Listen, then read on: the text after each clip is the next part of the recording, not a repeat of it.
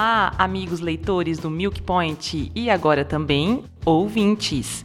Para comemorar o Dia Mundial do Leite, que vai ocorrer agora no próximo primeiro de junho, nós estamos estreando hoje um novo produto no MilkPoint, os PointCasts. E você deve estar se perguntando, mas o que será isso? Bom, nada mais é que um produto que disponibilizará podcasts gravados em áudios com profissionais da cadeia leiteira brasileira e, quem sabe, de todo o mundo. Meu nome é Raquel, eu sou zootecnista, coordenadora de conteúdo do MilkPoint, e a mim foi dada essa missão de estreia dos PointCasts, então vamos lá!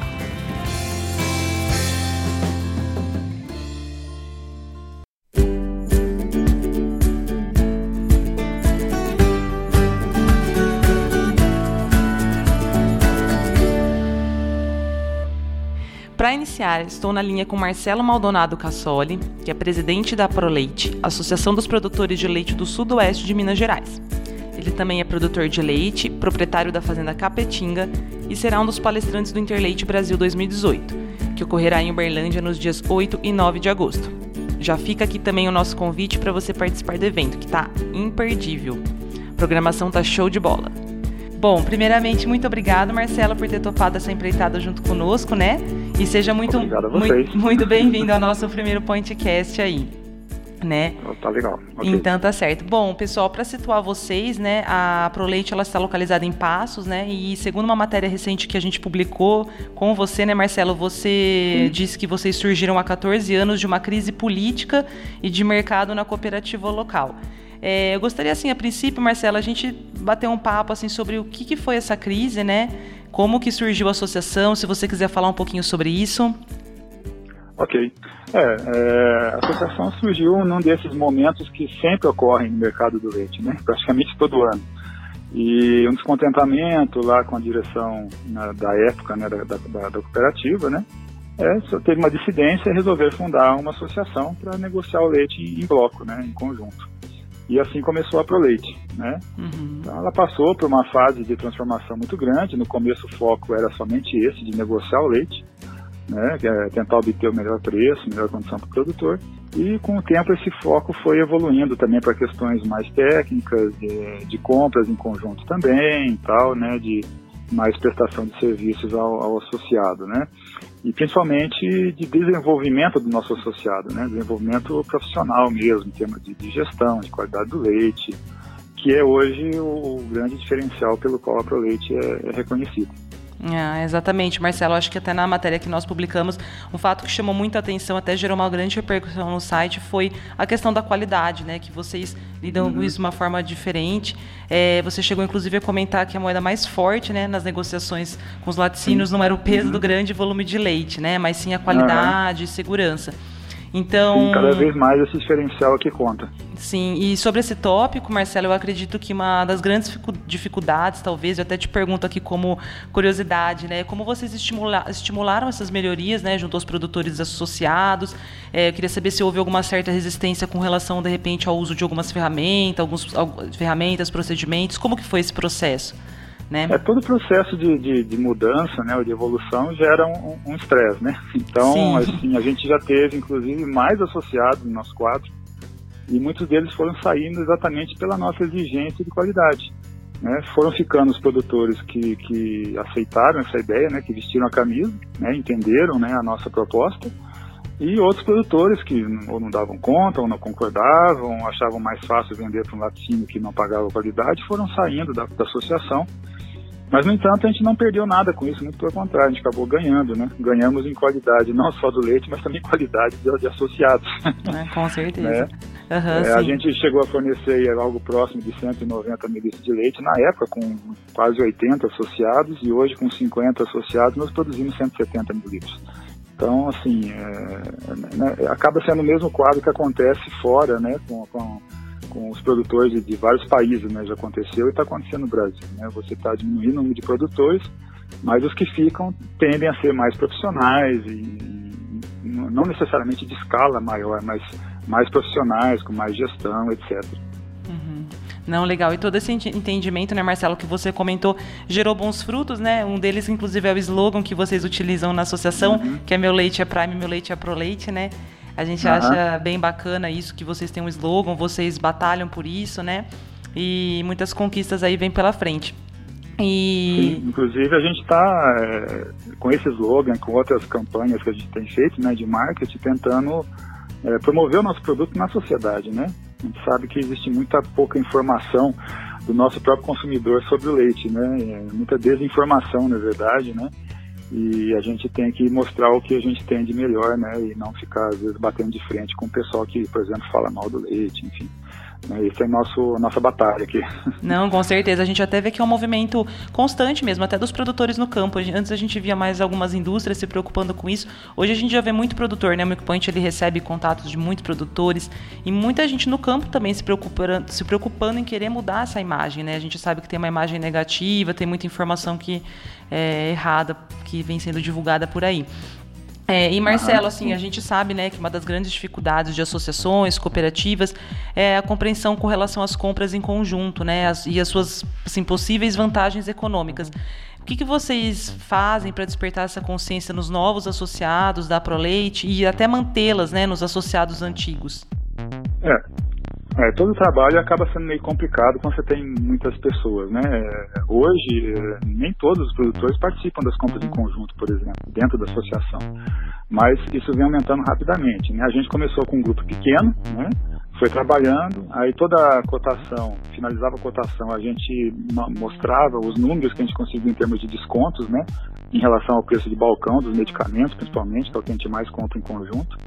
É, hoje nós já estamos evoluindo para a compra de insumos, né, fertilizantes e tal, né, partindo para a parte agrícola também, é, de compras em conjunto.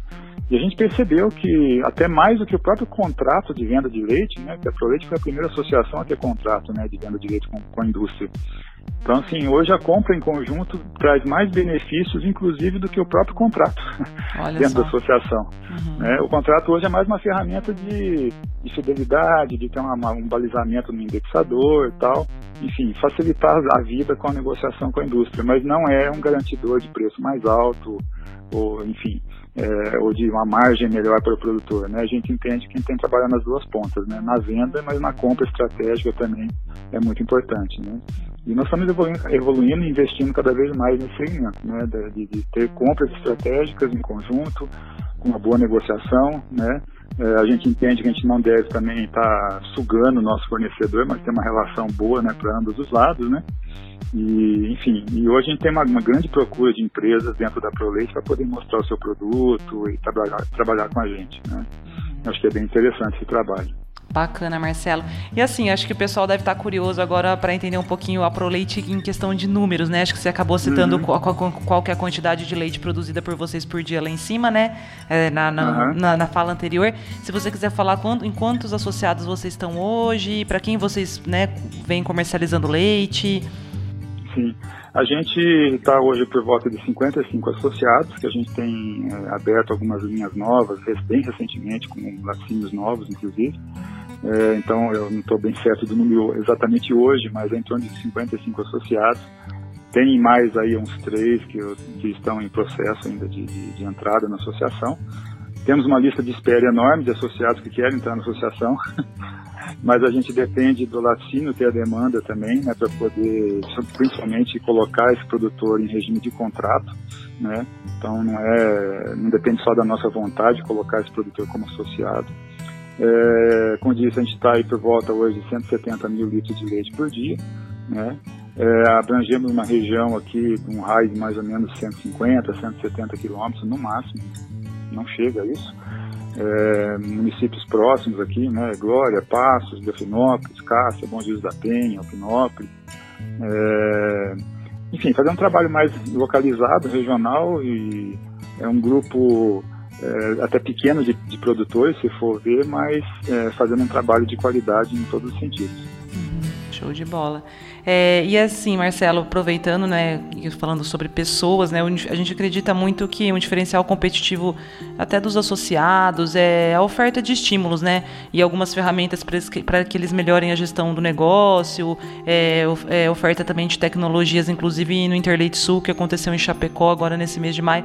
foi um, do tema, um dos temas bastante, que foi bastante debatido pelo pessoal, gestão de mão de obra, gestão de novas tecnologias, né?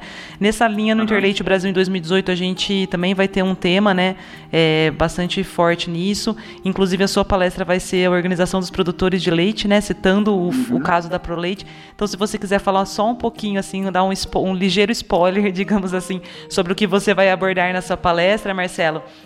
É... Acho que a gente acabou conversando um pouco sobre tudo, né? Mas se você quiser levantar alguns tópicos principais que você vai falar para o pessoal, para deixar o pessoal curioso aí sobre o que, que você vai falar.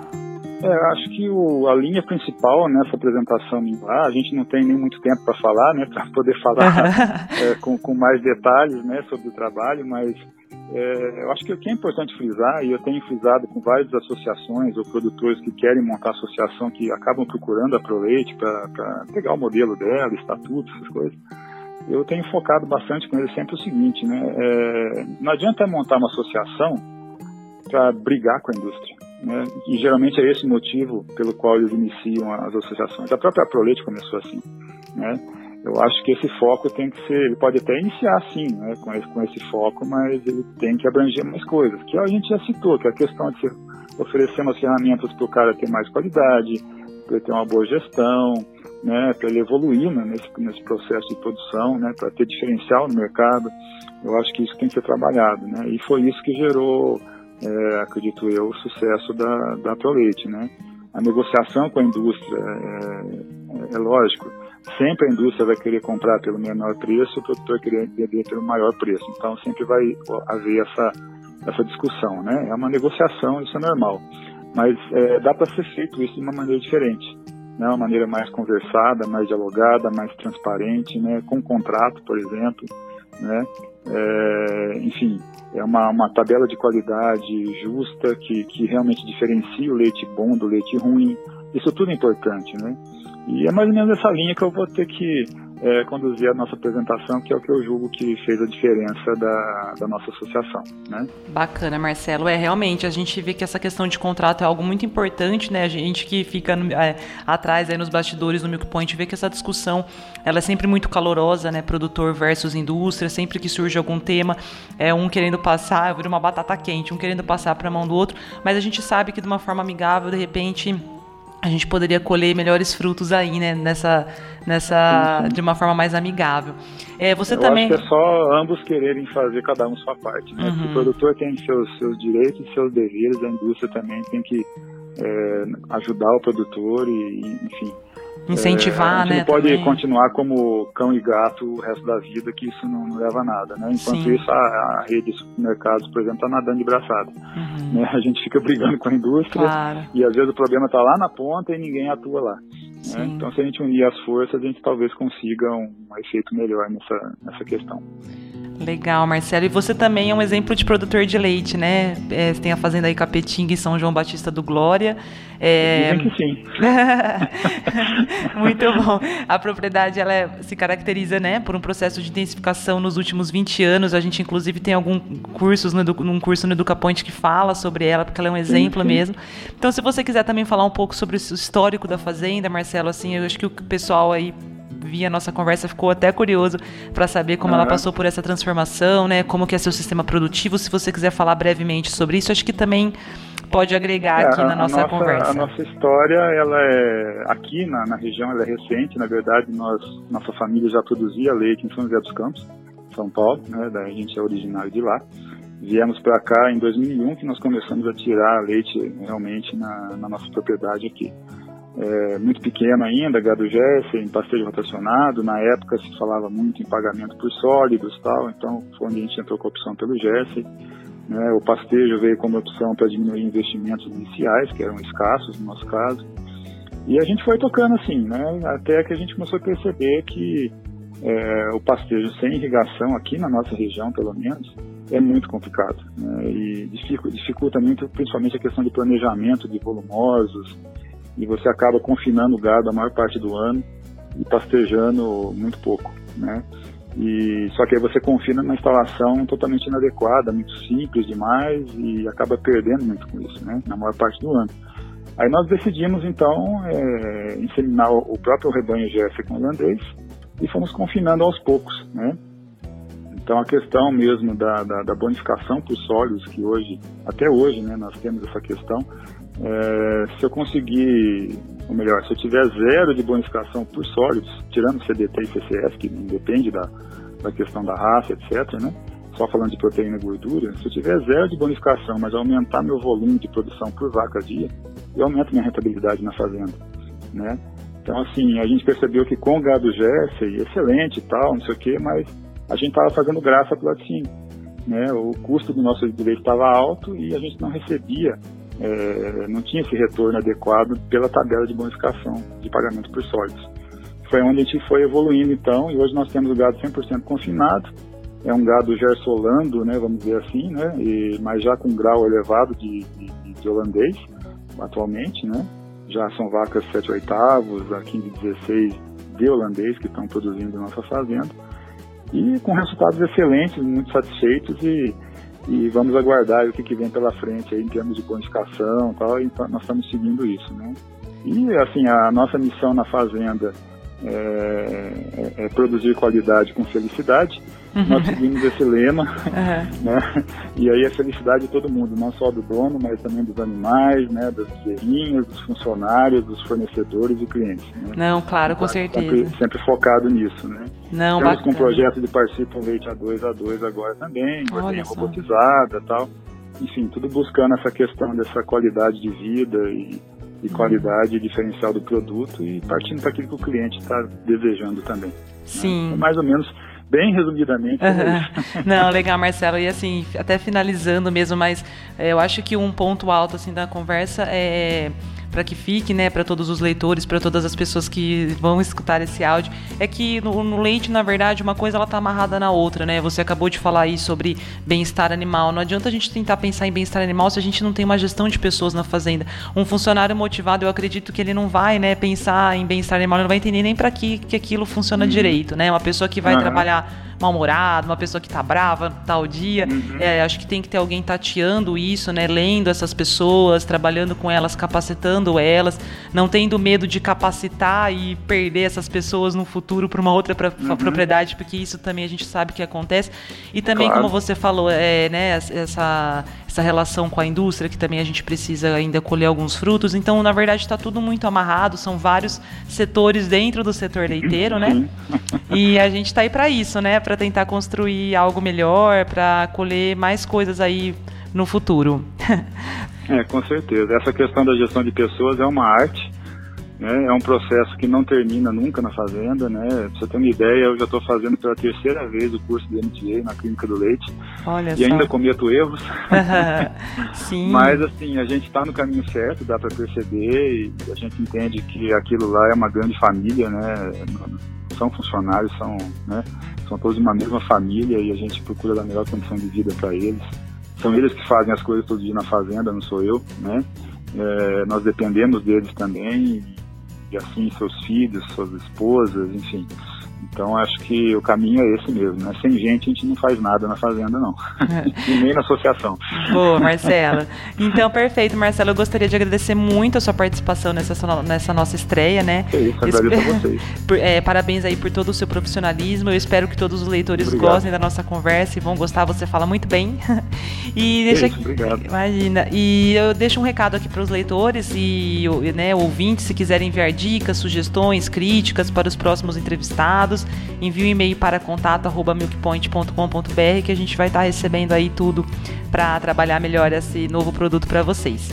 Obrigada, até a próxima, Marcelo. Obrigado a vocês e nós da Fazenda Capetinga e da Proleite estamos à disposição para qualquer dúvida, visitas e tal, fiquem à vontade. Perfeito, obrigada. Muito obrigado, um abraço.